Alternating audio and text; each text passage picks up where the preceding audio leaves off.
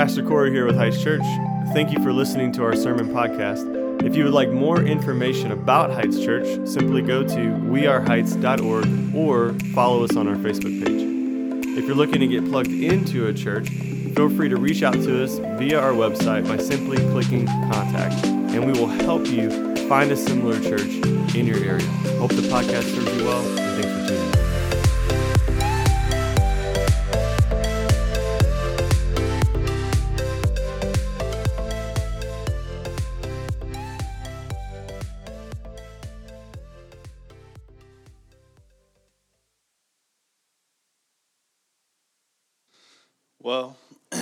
It seems like we're a mess today, it's okay. We are. Um, but God is so sovereign, and I just I I wrote a sermon and I got my points. Don't worry, Debbie, I'll stick to my points. But I don't really care about my notes as much as just in thinking of God's sovereignty. If you've been with us for any time, you know that we have been having some different men in the church go through a preaching cohort and so the past two weeks, that's who's preached. Uh, last week, Joey preached. The week before, Justin preached. And coming up in two weeks, we'll have Don Clark. And then at the end of July, Gabe, sitting here in the front row, he's gonna he's gonna tear it up. But I want you to think of God's sovereignty in the week that we've had. I would not want to put one of those men to have to come up this week and preach after the passing of a dear brother. And yet, God is sovereign and in control. And if you notice that we were losing it, if any of you who were not at the memorial service yesterday as we sung Build Your Life, it's another example of God's sovereignty. If you weren't there, you didn't hear the story, but in March of 2019, John McLaughlin was standing next to Chris Wolf, who passed away this past Tuesday morning. And he was standing next to him during worship. And we would call it an accident, but it's not an accident. It's God's sovereign hand causes John's phone to record in his pocket perfectly and pick up Chris in that deep voice singing, Build Your Life.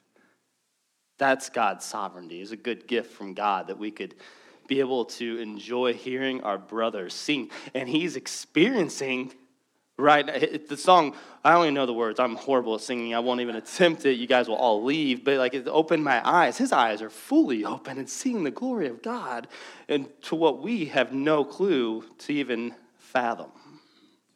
Because god is good and he is sovereign.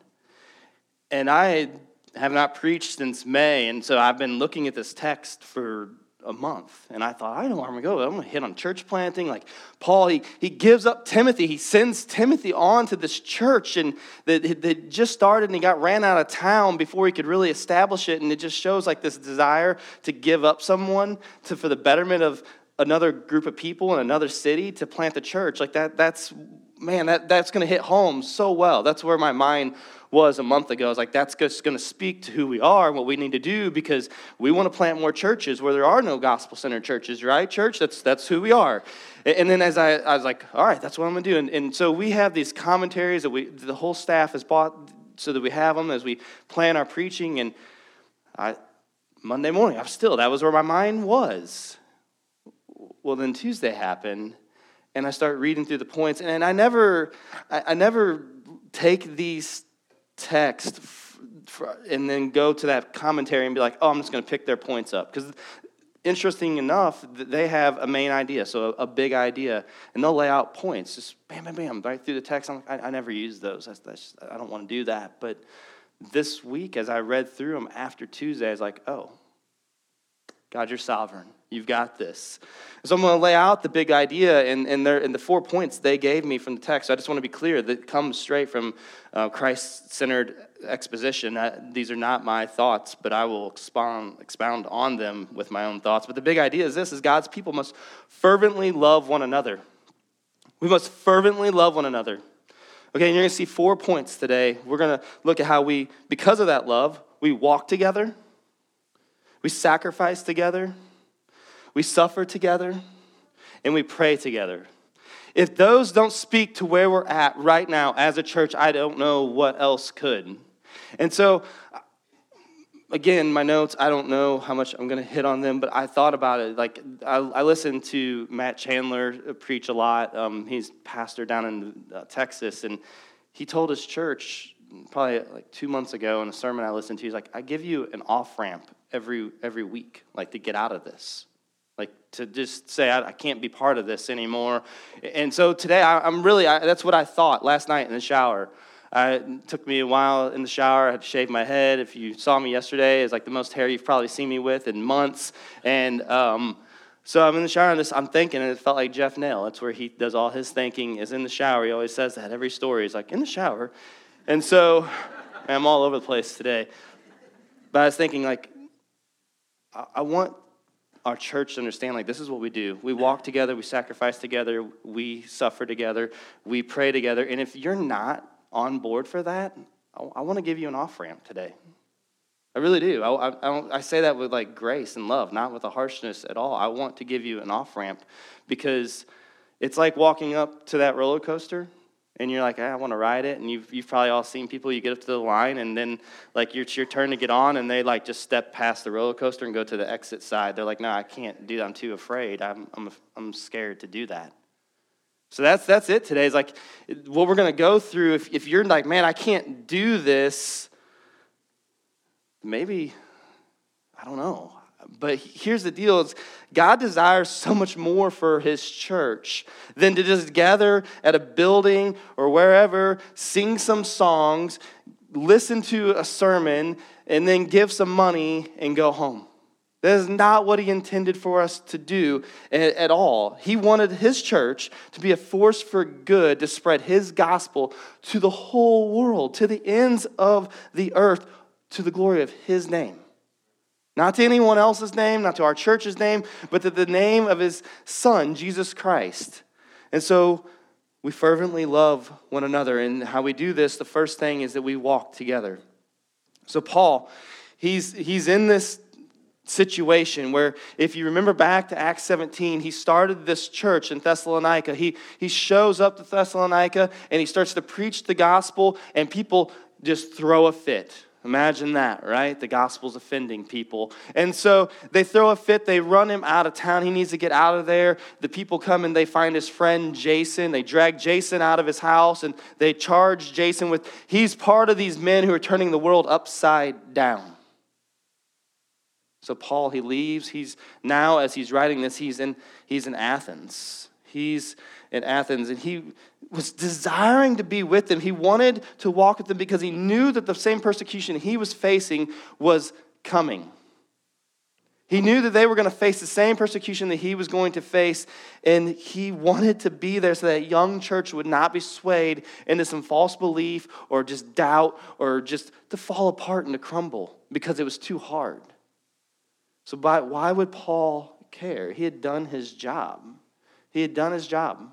He did everything he was supposed to do. He went and he started a church. But here's the deal people were not just a stepping stone. They weren't just the people who were paying the bills. They were everything. They were God's people that He was called to shepherd and to care for. Uh, this week, as I sat in Carrie's kitchen with Jeff, and Carrie said to me, she goes, Have you done this for everyone who's lost somebody?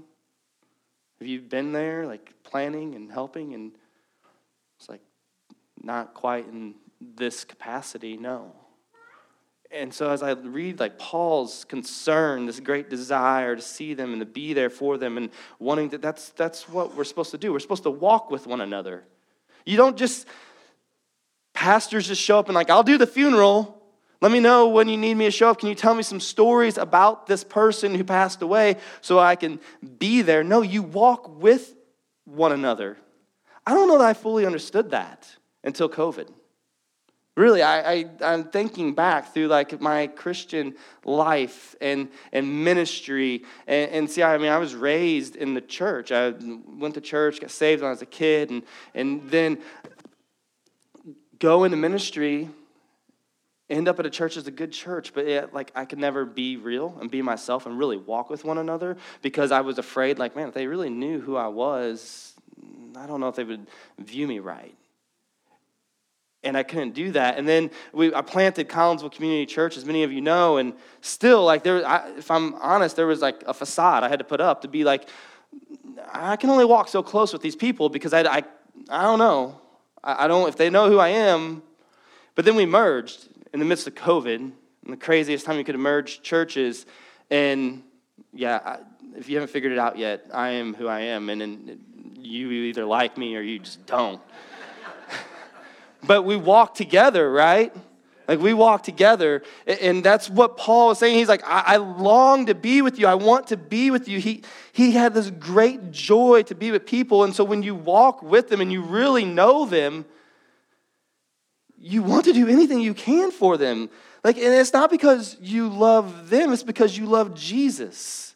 It's because you love Jesus so much. You're like, I, I got to care for his people. I got to be there for them. I can't imagine them doing this on their own. That's what Paul was saying, and that's what we have lived out this past week. Not just in the passing of a dear brother, but in the, in the wedding of a dear brother and sister who, who'd waited so long to get married, and then we're there to celebrate with them and to encourage them. And guess what? We're not done walking with them because they're married. We'll continue to walk with them through their marriage. We're not just done because the memorial service is done. We're going it goes on. We walk with them. It's the way God has called us to be, to have this longing. As Paul writes, he could bear it no longer. He wanted to be with them so much. And when we do this, we're showing God's covenant love. When we do this as a church, we're showing God's covenant love because in a covenant, there's a giving and there's a taking. There's a giving from this person, a taking from this person, a giving here. It's together. And so we are getting to play out God's covenant love as we walk together as a church. We walk through this, everything that we do, we walk together. And when we do that, we sacrifice together. There's no other way to do it. If you're walking with one another, you'll have to sacrifice with, another, with one another. We sacrifice together. Paul literally could not stand the idea. Can we get we sacrifice together on there? Thank you.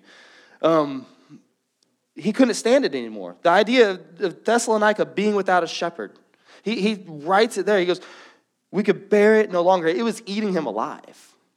It was eating him alive. And I want you to understand the, the extent of this sacrifice that Paul makes to send Timothy. He's in Athens doing ministry. So if you don't know like what Athens would be, imagine doing ministry in Boston.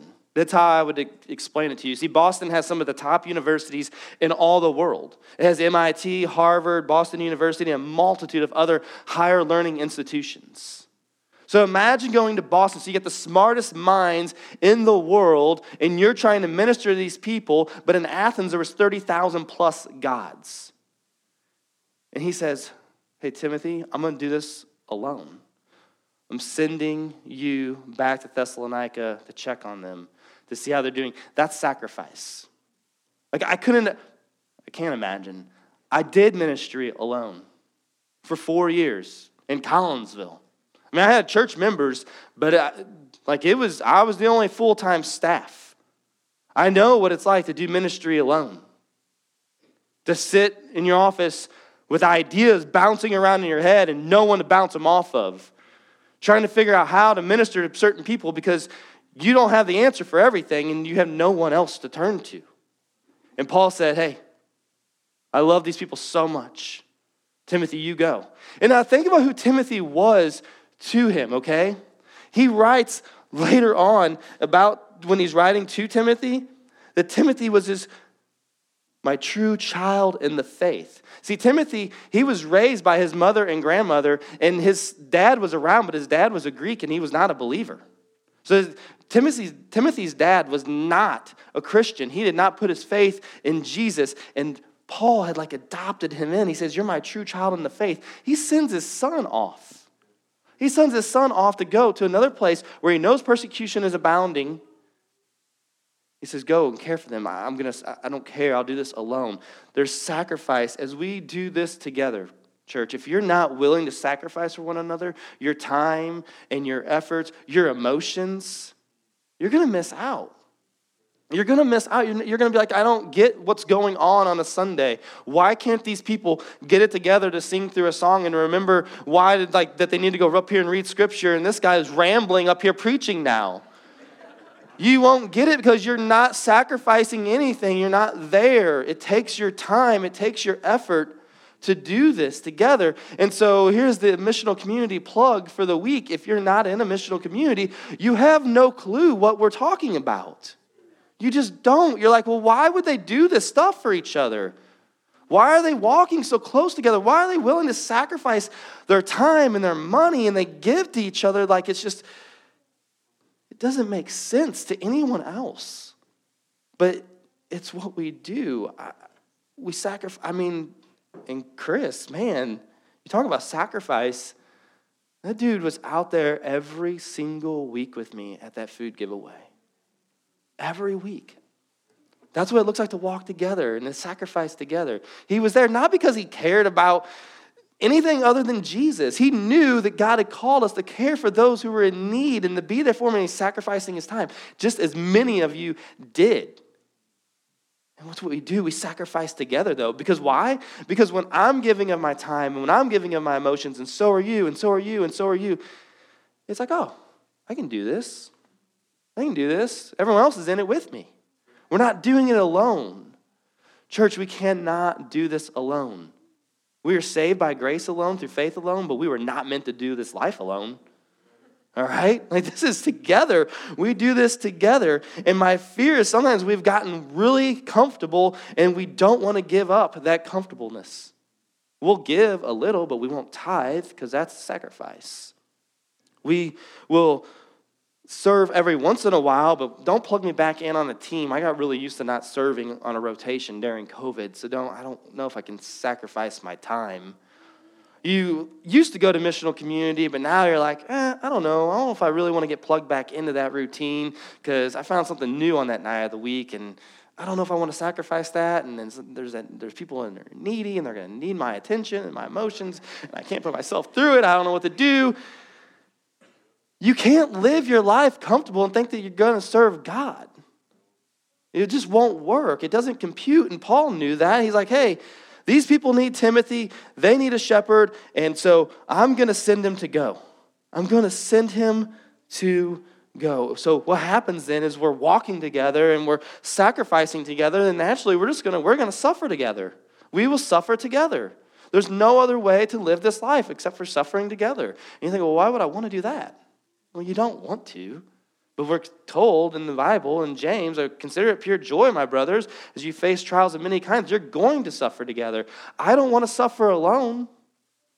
It makes no sense to do that. And Paul, he knew that he did not want those people to suffer alone because if Satan could come in and he could take that little new church and he could steal their joy and he could distort their teachings and he could do some different things as they were suffering. Then what he would do is if he couldn't make that church inoperative, he was at least going to make it ineffective. So hear me. Here's what's going to happen because we're doing well as a church. I don't say it to our praise or to our glory, but to God's glory. Is Satan is going to keep trying to attack. He's going to keep trying to wedge himself in well, this, this is horrible. You, you had this happen. And, and look at this. This person said this. And so he's going to keep trying to wedge us in here and create suffering for us so that he can either shut Heights community down or just render us ineffective like many other churches across North America. And so we can either decide like we're going to walk together, we're going to sacrifice together, and guess what? We're going to suffer together because we're not going to become ineffective. We're going to keep charging the gates of hell together. That's what Paul knew. That's why he was sending him there. And he gets this encouraging report from Timothy that, hey, they're doing good. They're, they're making it in all the distress and affliction. They're there, and he's comforted by this. He's comforted by it. He knows, like, man, they're, they're doing this. They're doing this together. I want to ask you have you suffered with other believers? Have you put yourself out there to genuinely suffer with one another? To be able to feel their pain? To really to just have that emotional just let let it be it's like okay i'm gonna i'm gonna feel everything they're feeling i'm going to have empathy that's hard to do like you can have compassion on someone man i feel bad for them but when you have empathy you, you're digging in you're like really feeling all that they're taking on have you done that or you just like oh, nope i'm gonna show up on sunday i'm gonna take and I'm gonna be fed. I want to hear. I want to sing the songs, and I'm, hopefully everything's good. They got the coffee made, and I'm gonna bounce. After that. I'm going to bounce because I don't want to suffer with anyone. We have to be willing to suffer. We have to be willing to suffer in this give and take, like you see with Paul and the Thessalonians. He was willing to do anything for them because he cared about them and he loved them.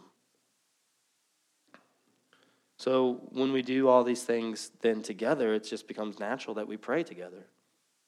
We pray together. Why wouldn't we? We'd be insane not to. We would be absolutely insane to say, well, we're going to walk together and we're going to sacrifice together and we're going to suffer together, but we don't really need to pray together. That would be crazy. And you see, as Paul, he writes there um, towards the end in verse 9, he says, For what thanksgiving can we return to God for you, for all the joy that we feel for your sake before our God, as we pray most earnestly night and day that we may see you face to face and supply what is lacking in your faith. He was praying with other people because he's saying, We, we may see you face to face as we pray most earnestly night and day. This is together. They're praying for the Thessalonians. They're in this together to pray. We've prayed so much. Some of you have prayed so much this week with other people. Gathered together in your missional communities, maybe at someone's house, praying for, the, for our body to feel God's presence, to be comforted. You've been praying for weeks about a lot of different things. And what, what can happen is so often is when things settle down, we stop praying. Right?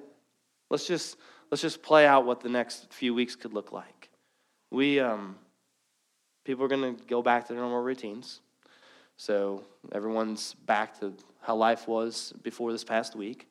Um, in a few weeks, we're going to have a meeting with an investor about a building. Let's just say by God's grace, he's like, yeah, you guys can buy that building. You don't, sure, cool. So we move into the building, everything's going great. We could just forget to pray. We'd be like, yeah, we got this, right? Like, we got this. Everything seems back to normal. We don't need to go to the Lord in prayer. Everything's good. But Paul, night and day, is earnestly praying that he may see them face to face. But I think the more important thing is to supply what is lacking in your faith. Guys, if we're not praying together that God will supply what is lacking in our faith, we will fall flat on our faces. We will not be ready for what is next if we're not praying that God will build us up.